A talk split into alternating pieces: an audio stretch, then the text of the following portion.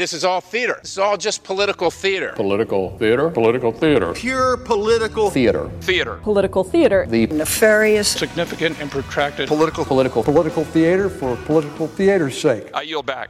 From Washington, this is Political Theater. Roll Call's review of the spectacle of politics on Capitol Hill and across the country. I'm Jason Dick.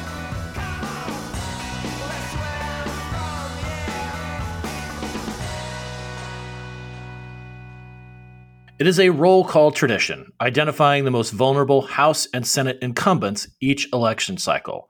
And for our first look at the franchise for 2024, we'll discuss the 20 who are on the hot seat who we've put on the list with Herb Jackson, Roll Call's politics editor. Herb, welcome back to Political Theater. It's been weeks. It, seems like I was just here.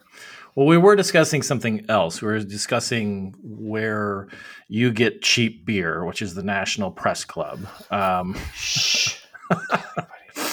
um, and also a place that uh, fights for press freedom, of course, and is important. And, and it is. Uh, we're you know I, I I think the glow is still on for that episode, but I I thought that we could not pass up the opportunity to discuss what I think uh, a lot of people expect and uh, to see from roll call, and we've got it out, uh, which is the the most vulnerable incumbents uh, list, the first one of this cycle. I know you were excited about it, especially after doing vote studies and presidential loyalty and things like and attendance and and things like that with with the vote stuff. But this is uh, it, it this is always a good marker. This you know this shows the it, again the focus is just on the incumbents. We we don't look at open seats. Uh, we look at incumbents people who are in the building now. And uh, we I, I, think it is a very valuable like look at where the race is as of this moment. Uh, it does tend to change uh, but then you know it, sometimes it's it, it's a, a, a little bit of shuffling here and there but it also just gives uh, sort of the lay of the land. Let's talk a little bit about how you and your team put this this list together. Yeah, I make them do all the work, and then I just criticize them. But no, uh, essentially, that sounds like a good manager. That that sounds like management 101 gold star to me. Yeah, um, Mary Ellen McIntire and Daniela Altimari are two top uh, campaigns reporters spent hours and hours on calls with uh, campaign operatives, uh, party committees, our colleagues Nathan, Nathan Gonzalez, um, and uh, they got they basically went down and said, "What about this race? What about that race? Who do you have? How do you feel? Uh, you know." And then they would compare notes, and then they put together each their independently their ten and you know that usually gave us well with the senate it was a different thing because really we there's a couple of really vulnerable senators and then there's the a handful that may be vulnerable. So we really could argue that it could be the most seven most vulnerable but we like 10 uh, whereas with the house it, getting it down to 10 was a difficult problem. And part of it is you know like we didn't even do two states because we don't know what their districts are going to be like north carolina is going to redraw its districts and there are likely going to be members there that are in, in this list the next time when that is done. Ohio i'm still not sure where things are. I mean you know but they, but there could be members there. And you know in a lot of these races there's also still not a candidate running against the incumbent. So there could be somebody, there may not be, um, you know, but, and then of course, the day after we publish the list, one of them gets indicted, you know? So it's not, not just one of them, the number, one, one most vulnerable incumbent uh, in the House who we'll get to soon. Uh, and that's uh, George Santos. Uh, yes. And, and, that, but we'll, we'll, we'll get back to him because he, he's almost it's almost worthy of his own podcast at this point. Uh, or who knows? Maybe he's already won an Emmy for one. Uh, we, we, we, never know. He's, he's probably on this one right now. um, oh, oh, and also, I mean, like some of the some of the things that your that your team is always looking at in, in the course of its reporting is how much money people are raising, uh, which gives us an indication of whether they intend to to run again. If they don't raise a lot of money, um, then then they that's a, usually a signal that they either have a boatload of cash already or they're not uh, you know act, actively running. Uh, that was the case with Ben Cardin, uh, who announced his retirement recently. Um, he's not considered he wasn't have been considered a vulnerable incumbent, but he raised you know a few grand or something, uh, which was a you know put us you know put him on our radar that he was like a likely retirement. Um, and then also polling you know for for what it's worth it's a little easier to poll for the senate because it's a statewide thing than it is in house districts. Um, but polling always you know sort of comes into the equation too. And then we just know you know from from people. If if you're like Jon Tester and you've never won a race by more than a few percentage points that, that just puts you in the conversation already. Right and you know the the, uh, the, last thing, of course, is the the election results from 2020 and 2022. I mean, of our 10 House members, um, six of them uh, won by a point or less, less than one point. You know, so and that's the that was the the real difficulty with the House because you know there's a lot of there's there's a, there's there's at least a dozen uh, House and Senate House members who are in crossover districts the president, President Biden won Republican seats, or President, former President Trump won Democratic seats. So they are by definition in a toss-up district. Uh, you know. Well, yeah, and, and actually, our our ten uh, of of of our ten most vulnerable incumbents, there are two Democrats who are in Biden districts uh, of, of, of the 10, but the other eight are all in a right. uh, district that was won by um, either either Biden or Trump you know, yeah. of the opposite party. So let's let's go through um, you know kind of lightning round on some of the. Uh, let's start with the Senate, and then we'll go to the House, and then you know we'll break out a couple of the more extraordinary you know people, uh, Santos say, uh, or trends that we're that we're seeing. So in the Senate, um, it was. Uh, relatively uh, easy to identify who is the most uh, vulnerable incumbent, and that's Joe Manchin, the Democrat from West Virginia. Why is he so vulnerable? Well, because Trump won West Virginia by 39 points. oh, that. Oh, that. Uh, yeah, but but you know the, the argument is that Joe Manchin uh, is you know when when when Nathan Gonzalez, our our colleague at Inside Elections, has written many many times is the only Democrat who could probably carry West Virginia is Joe Manchin. He's a former governor. And he's won he's won it uh, as governor and senator several times. He's not said whether he's going to run. He may be playing footsie with this no labels group that you know is wants somebody independent to run for president.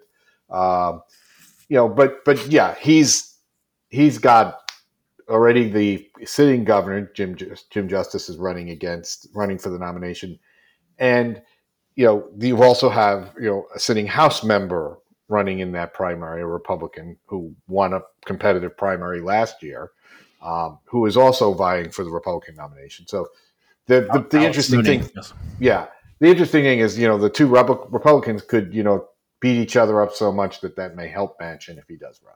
So. It, yeah, I, I mean, we see this argument sort of come out that hope you know people hope hope that a, a, primary bloodies up their eventual general election candidate. Sometimes it works, sometimes it makes that person more battle hardened. It um, does. Yes, you never know. It tests them. Yeah. Um, just Justice is of course a two term uh, governor previously a Democrat became a Republican, um, sort of seeing the partisan handwriting on the wall, uh, or maybe he just has real, you know, convictions uh, to to be to become have become a Republican. Uh, Mooney's a little um, newer to the game, but as you said, when redis- the latest round of redistricting um, lopped off a district in in West Virginia, and Mooney had to.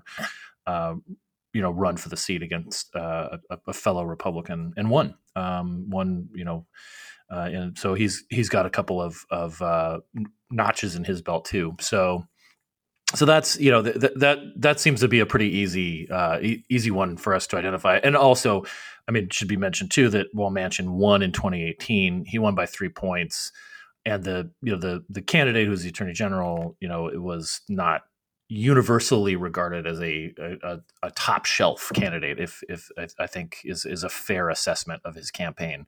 And Manchin barely won uh, in in what was a very good Democratic year, also where the you know the House uh, flipped to Democratic control by a, a boatload, um, and and Manchin was just sort of able to squeak by.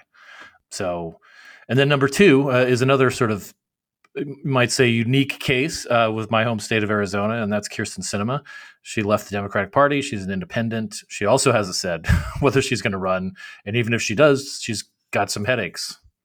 Yeah, I mean, well, the, the, this is one of those things where can an independent win in a statewide race in you know in any way? Well, we do have, I guess, two independent senators, but they pretty much are aligned with one of the parties. Right. But you know, in, in Sinema's case, you know, Ruben Gallego, the congressman, is already running for the Senate nomination. He started, uh, you know, running with the appeal of people who wanted to beat Sinema in a Democratic primary, but now they all just like are, are just ready to beat her in the fall. And you know, she may think she can get, uh, you know, enough disaffected Democrats and Republicans to pull out a three-way race, but people are pretty hardened partisans and don't want to see uh, another party want to see their party win. So I don't I don't know that she's got a path that you know makes sense. Uh, but stuff happens sometimes. You know, she, I mean, she has won a statewide race. She won a, a tough race uh, against Martha McSally in in in 2018. She was a congresswoman before that. The probably the fastest growing part of Arizona is the independent electorate. But again, I like you, I am skeptical of people saying that they're truly independent when really what they're saying is I don't want to belong to a political party, even if I actually agree with Republicans or Democrats. Yeah. they, they, typically vote one way or another, um, and so in this case, you know, it's it's uh, it is unclear what the path is for a third party, and also depending on what, who the Republican nominee is, uh, it, it it changes shifts the dynamics, you know, uh, considerably too. You know, Mark Lamb could you know like consolidate some hardcore Republicans, but so could Kari Lake. But who knows if that is uh, th- those people may have never voted for Sinema anyway. Yeah, I mean that, that's that, that's the difficult problem, right? I mean, what is her path to you know what thirty four percent if you want to be really generous, uh, but maybe she knows something, or maybe she's planning to do something. Maybe she'll be the nominee. Maybe it'll be a Manchin Sinema ticket on the no labels you know, I, I, don't know. I mean, but but I do know that if she's running for reelection at, in her current party nomination, uh, in her current party affiliation, which she doesn't have a party, so right. she's got to figure out how she gets over the get, right. gets more than the rest anybody else. And also, you know, she uh, you know, uh, fundraising comes into this too. I mean, she was able to fundraise with Democrats before. That will not be a luxury she enjoys as much, at least the party apparatus, because they'll be behind Gallego or who, you know, I'm assuming, you know, I don't, I don't recall if Gallego has a primary opponent at this point. Um, but, you know, one would consider him the favorite at this point. I would, so, yeah.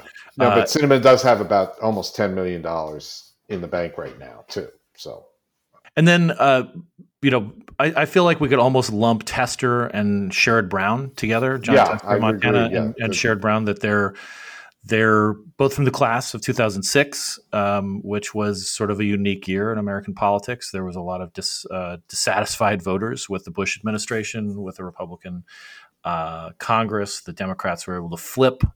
Um, there was a good Democratic year in 2006, and, and Tester and Brown were were part of that class um, their you know the, their colleagues have been chipped away one one at a time. It seems you know Claire McCaskill, uh, you know for for instance. Um, I mean we'll we'll get to Bob Casey in a little bit too. He was part of that class, but they're they're running in states that are have become less swingy. Um, you know Barack Obama came very close in 2008 uh, in Montana and you know Biden lost it by 16.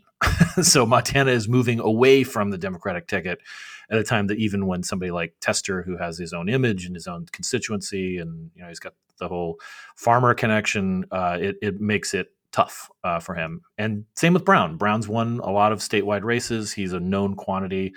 Um, he's got working class sort of connections and roots, but Ohio is moving away from Democrats, not in not as quickly as as Montana has, but it's not. Oh, we don't really consider Ohio a swing state anymore. Correct. Yeah. I mean, Biden did lose it by eight points. Uh, you know, everybody thought that, uh, you know, the Senate race last year, the Democrats had a shot. They didn't, you know, so um, there, there's, there's just so much, so many times you can say it's in play and it's not. Right. And then the next the next three Democrats on the list, Jackie Rosen, Bob Casey, Tammy Baldwin, are are on the vulnerable list, depending somewhat on who their opponents may be. These are all presidential battlegrounds. You know, Biden won Nevada, as did Hillary Clinton. Um, Pennsylvania, Bob Casey at six. I mean, it's that's as as much of a battleground. It's like the very definition of a battleground state. Um, you know, Biden won it, Trump won it. Uh, it, it it's oh even when it was part of the quote unquote blue wall, it was always close. Um, and and Baldwin again, another quintessential swing state in Wisconsin. Um, but they they need we need to know we know need to know a little bit more about who might run against them. I, mean, I know Jim Marchant is running against Jackie Rosen in Nevada, but uh, our our colleague Mr. Gonzalez uh, said that this if this is the best that Republicans can do for this seat, they they may this this may not be the strongest candidate that they could have fielded. Right, and doing you know we talked about how we pick the people who go on the list, but the other challenge is what's the difference between a four and a five and a six and a seven. Right. You know, so they may shuffle around when we see their opponents, when we see, uh, you know, if a, you know, they, they always call the, the crazy rich people who just jump into races. If someone comes in and wants to drop $12 million, 15, 20, 30, 40 million dollars, that could make somebody more vulnerable. But, you know, it, it all depends on how well they do and what their dynamics are. Uh, but yeah, that's with, with Baldwin, she's at seven because there's nobody right now in Wisconsin running. Um, so we're we're looking at that. You know, Casey is is is in a similar battle. You know, the Casey. It was interesting. My my team was telling me no one was really talking about Casey being vulnerable like they talked about the open seat in Pennsylvania last year. You know, right. uh, so uh, I don't know if they just some got, of that is he's sort of a brand name, you know. There, I mean, he's won statewide election now, you know, sev- several times. His old man, same name, was former governor, you know, and you know, so the, the that Casey name is is been in Pennsylvania politics for the better part of a half a century plus and and he's also from Scranton. It's not like he's one of those you know squishy libs from P- Pittsburgh or Philadelphia, right? And and I should mention that that uh, Senator McConnell, the minority leader, uh, who would really like to be majority leader again, uh, did in a CNN interview uh, recently include Pennsylvania as one of the places he's looking to pick up a seat. So I mean, there, there's definitely going to be a fight there, but it, it, it's not in the top five because of of you know the recent history in the state and the possibility that the guy who uh, lost the governor's race so spectacularly, Doug Mastriano, last year, could be running again as the nominee because he just thinks he knows what Republicans are and he should be the one who's leading the charge for Republicans, uh, which the Democrats would say uh, this be one of those places where the Democrats probably run ads to help Doug Mastriano that say Doug Mastriano is too mean to the Democrats, you know, that kind of stuff, and they they did the Republicans nominate that guy, and you know. and of course the NRSC would likely rather have uh, Dave McCormick, you know, who lost to Dr. Oz uh, in the in the last cycle, um, barely, you know, it was a very close primary, uh, but McCormick is a little bit more that establishment, non-scary Republican, you know, who can appeal to uh, people at country clubs and outside of Philadelphia, um, you know, uh, and uh, and and not scare them. Um, but again, the primary is a very different uh, different land uh, that, uh, that, that they're over than the uh, than the general. Um, all right, so and then to round out the list, we've got three Republicans: Ted Cruz at eight, Rick Scott at nine, and Mitt Romney at ten, all for kind of different reasons. Cruz, you know, um, kind of squeaked by in 2018, you know, for for an incumbent and also for somebody who had run for president in 2016. Beto O'Rourke gave him a real run. Uh, Beto, of course, raised more money than the United States Mint uh, to, to run, and also was able to call in Willie Nelson uh, for for concerts, uh, something that Ted Cruz, you know, couldn't match. But he was able to uh, to win, and again, in a in a good good Democratic year, uh, you know, Cruz was able to to to win. Uh, but now he's got uh, another potentially tough uh, opponent in, in Colin Allred, who's a former NFL player. He's you know sort of a rising star in the Democratic Party. He worked for Obama, um, and he can raise money, uh, and he's got a platform. Right, and you know his he he will play the cards that he's got, which you know, are that Ted Cruz has done some things. I mean, it's interesting that Ted Cruz has been coming back, uh, you know, because for a while the Trump people hated Ted Cruz because he didn't, you know, he was the last person who was still running against Trump, uh, but he did come back and win his seat, and that was that. That then now he's back again to defend it, um, but there's still some lingering people in Texas. Republicans don't like Ted Cruz, kind of thing, um, and the Democrats just think he's the devil, you know. Uh, but you'll see that picture of him at the airport you know when the going when the, going to Cancun, the, yeah, you'll, you'll, see that a lot. A blackout and, and winter storm in Texas, yes. Yeah, but um, I mean, right now it doesn't seem like the Republicans think they have to do a whole lot of defense in Texas, but we'll see. It could, it, it, and it, and you know, and the other weird thing is making you know having Allred running hard at Cruz will make the Republicans put resources somewhere that they can't put in Ohio or something like that. And and worth noting too, I mean the the Republican margin has been going down uh, at, at the statewide level for uh, in, in, in Republicans for at least at the presidential level. You know, Biden um, Biden lost, of course, in 2020, but he lost by six points to Donald Trump, and Hillary Clinton came within I think nine points uh, in in 2016. So I mean, the, this you know, it, it's not to me. It's you know the the line is always is, demo, is demographics uh, destiny. I don't think it is, um, but when you have cities that grow and cities tend to be blue regardless, they tend to be vote Democratic regardless. That creates a different dynamic. Uh, yeah, I mean the one thing I don't know, you know, where today is the day that the, the, the Title Forty Two uh, rule expires. Uh, you know, if there are uh, to what extent that even people who might otherwise vote Democratic are really unhappy with the way things are going with migrants in Texas. It, it doesn't matter who the Democrats run; they may not win. Um, you know, you have Democratic congressmen on the border saying that Biden is not doing the right things. So, you know that that's going to be a problem that you know they're going to face in border states, uh, you know, and in other states to a degree. Uh, but but so it's and it's one that Republicans have primed the public to be looking for too.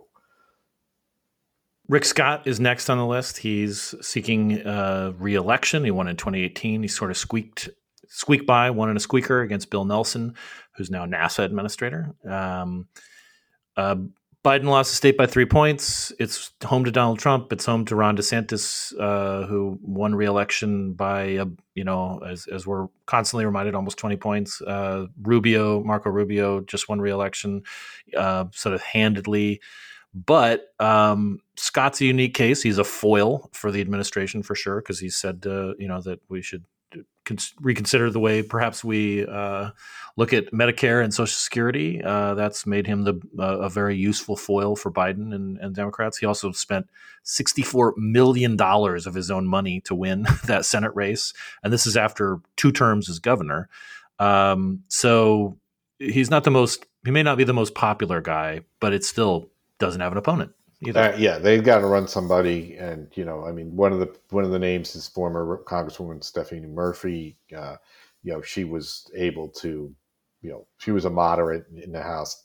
Uh, Blue dog, and, and but that's a tough race. But you know, compared to some of the states where Democrats don't even have a party, uh, you know, it, it is one that if the weird if the winds are blowing the wrong way in in, in 2024, it could be in play.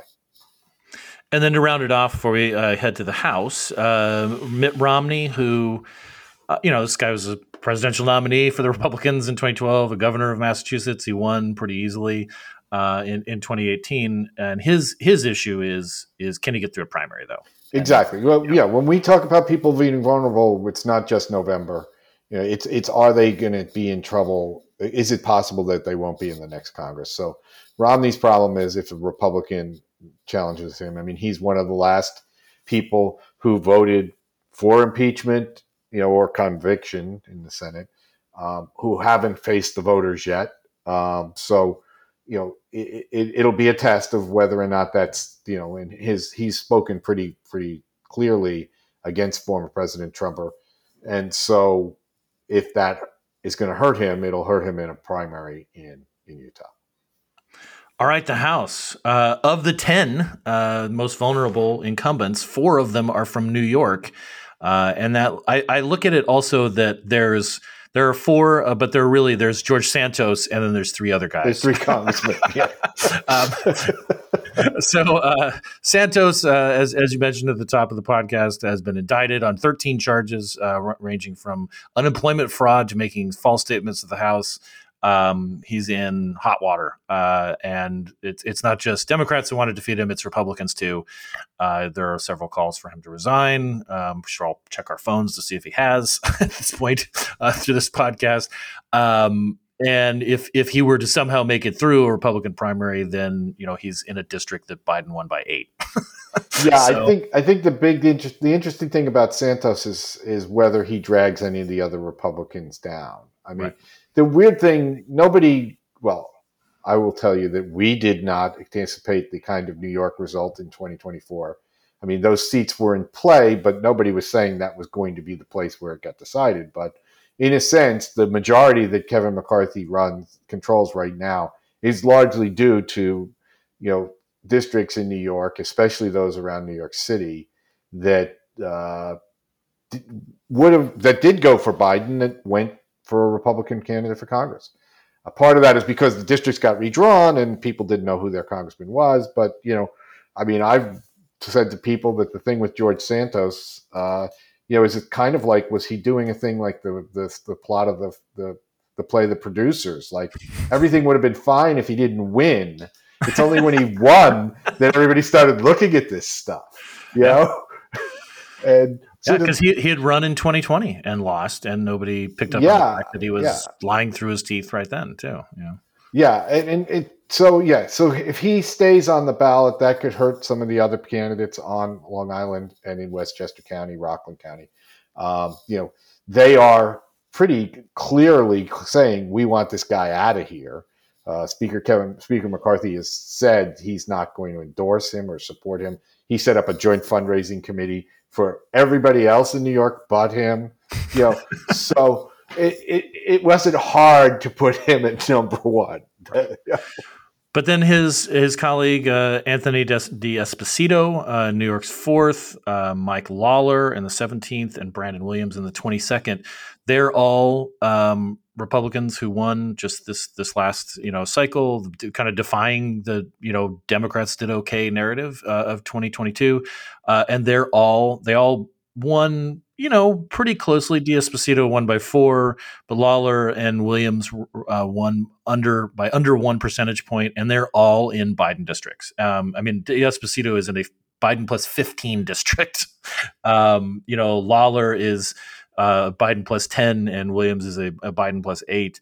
Uh, and they have a they have a, a, tough needle to thread. I mean, you know, yesterday Biden. Uh, this we're recording this podcast on Thursday, uh, May 11th. The Biden was up in in Westchester in in in Mike Lawler's district. Lawler, you know, of course, bumped off uh, um, Sean Patrick Maloney, who was the the Democratic congressional campaign chairman uh, in the last cycle. Very embarrassing for Democrats for that to happen. Um, but Lawler was there. Uh, he was he was part of the event that the that the president was was doing in Westchester, uh, and or in, in, in New York and Hudson Valley, and um, you know he he said you know his statements to the public in a gaggle and in this uh, follow-up statement were not exactly the kind of rhetoric we see from a lot of house republicans where they're saying that biden is either a cunning uh, cynical master criminal or senile and drooling all over himself. He says like i'll work with him when i can. I disagree with him on this but I, that's his right and that's my right and we'll try to do things right and blah blah blah. I mean it sounded like you know a, a boring politician which is not usually the mold that has a lot of success these days. Well yeah. Well i mean Biden won the Lawler's district by 10 points, but Biden won New York State by 23 points. Right. No one was defending Trump in New York, you know, in 2022. That's that's Trump's home state, right? It, I just want to not anymore. He's, he's a Florida. he was born man. there. He was born there yeah, and yeah, lived yeah. for most of his 76 years in New York. Yes. But my point is that you know, like th- these people had experience not running on Trump's line in 2022 when they won.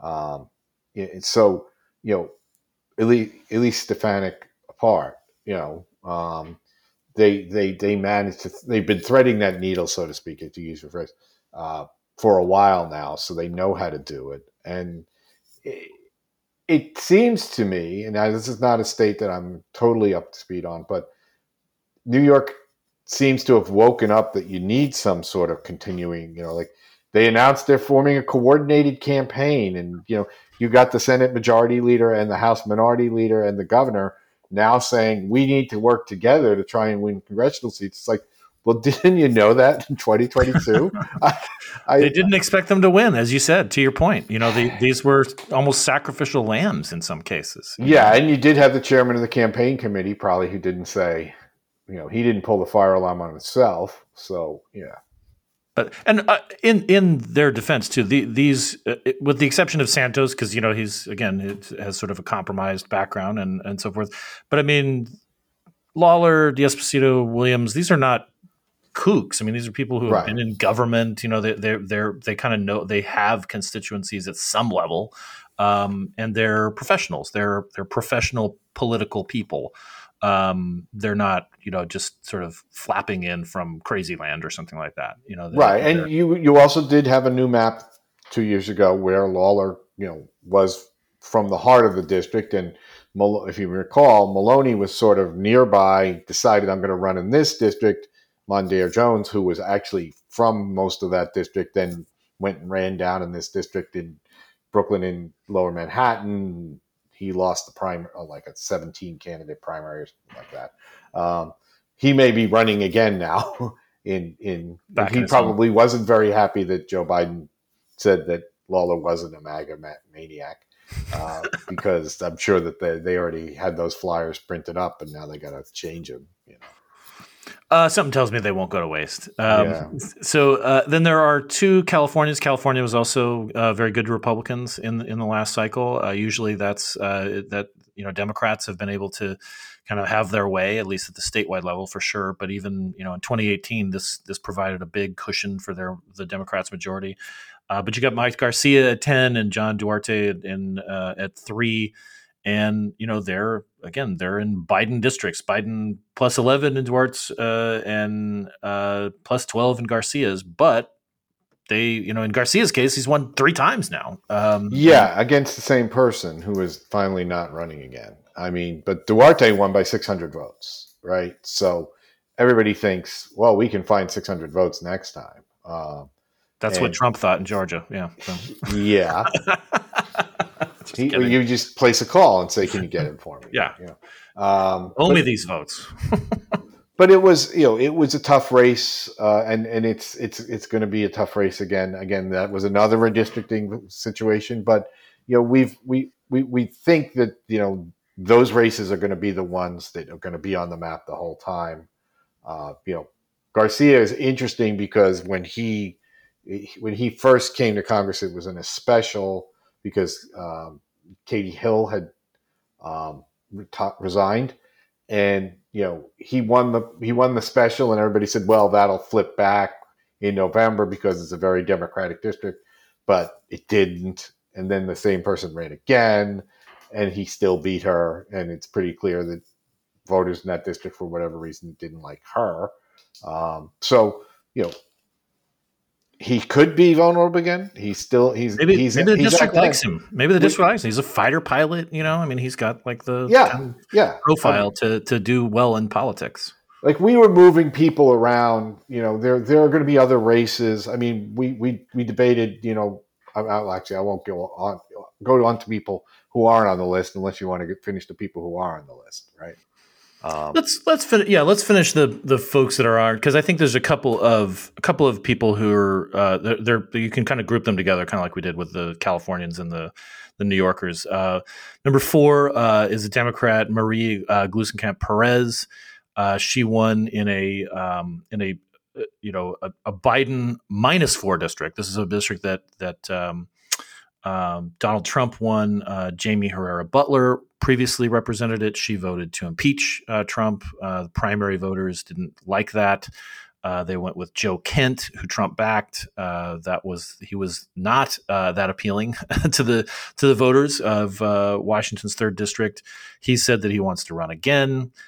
so it is a you know she she barely won you know under under one percentage point but depending on what the appetite is for Kent uh, in in a rematch, we we could see you know we could see it kind of go either way. And then down in Oregon, just next door in the in the fifth district, Lori Chavez uh, DeRemer like won. Uh, she's a Republican.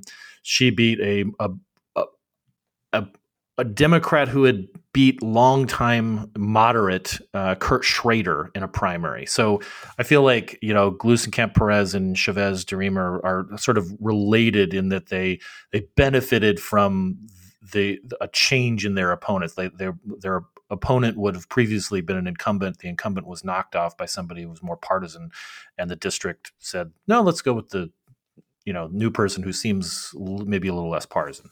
Yep. No, that's that's that's completely right. I mean, it's a, so it's like you know you get a, you get a, a, a, Republican who is far to the to the to the to the right and a Democrat who's too far to the to the left. You know, people picked somebody who's less.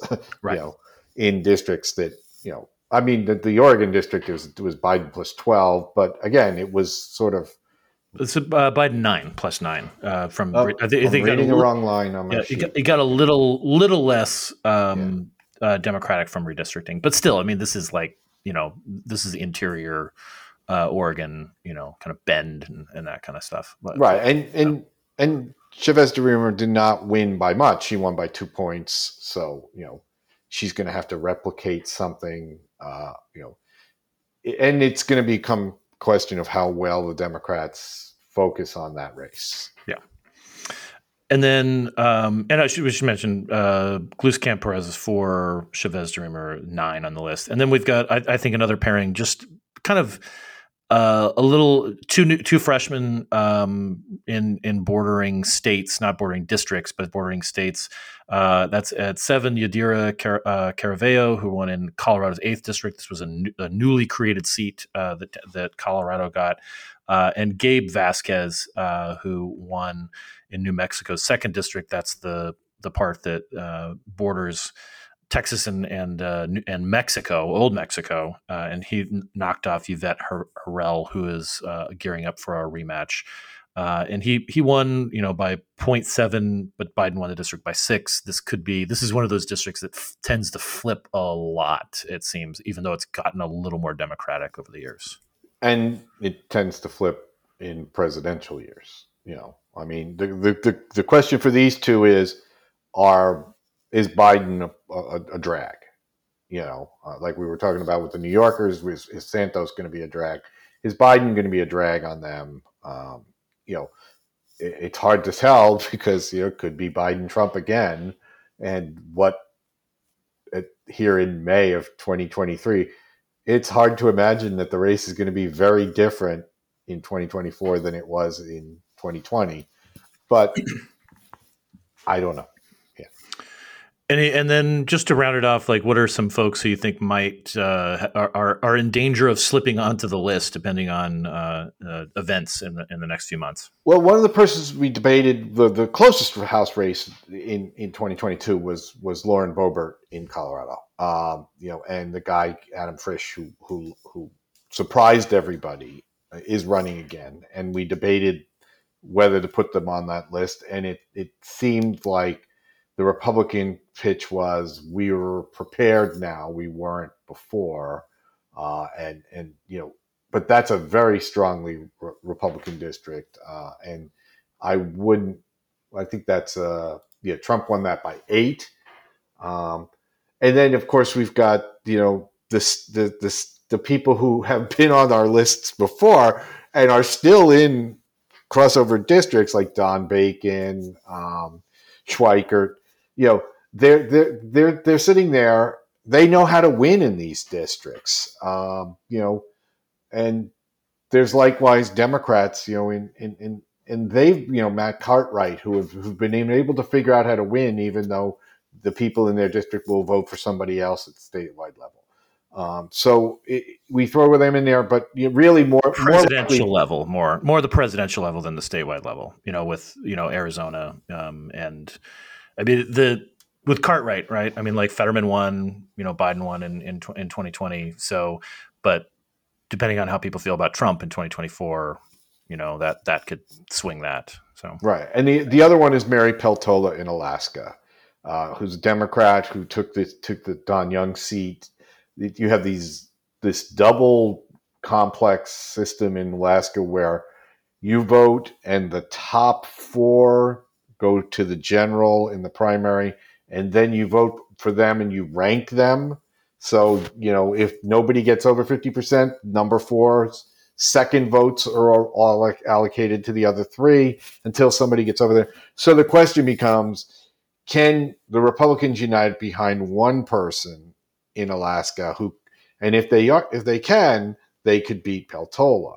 But would that one person have to be a very Trumpy person or a or a more like a, a Lisa Murkowski kind of person? And and neither side is going to say that that's what it is because they don't want to agree that the other side might have a better chance of winning. So that kind of leads us to believe that they'll still be fighting this out in the same election next year, uh, or at least she's not our top 10.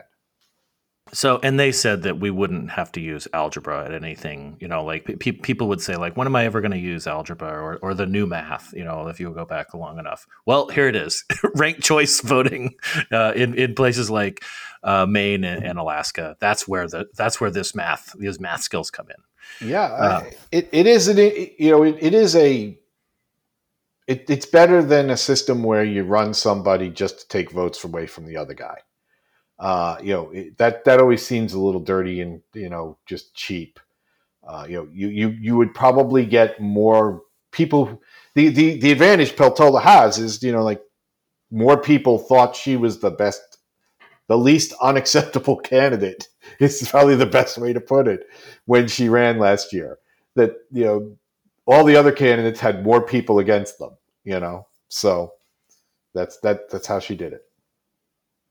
If only we could all get jobs that way, I guess. Um, Herb, thanks for uh, um, walking us through that. We went through uh, a lot, went through all all 20 people, uh, which is something we haven't, I don't know if we've done that in previous iterations of our podcast when we talk about most vulnerable. So thank you.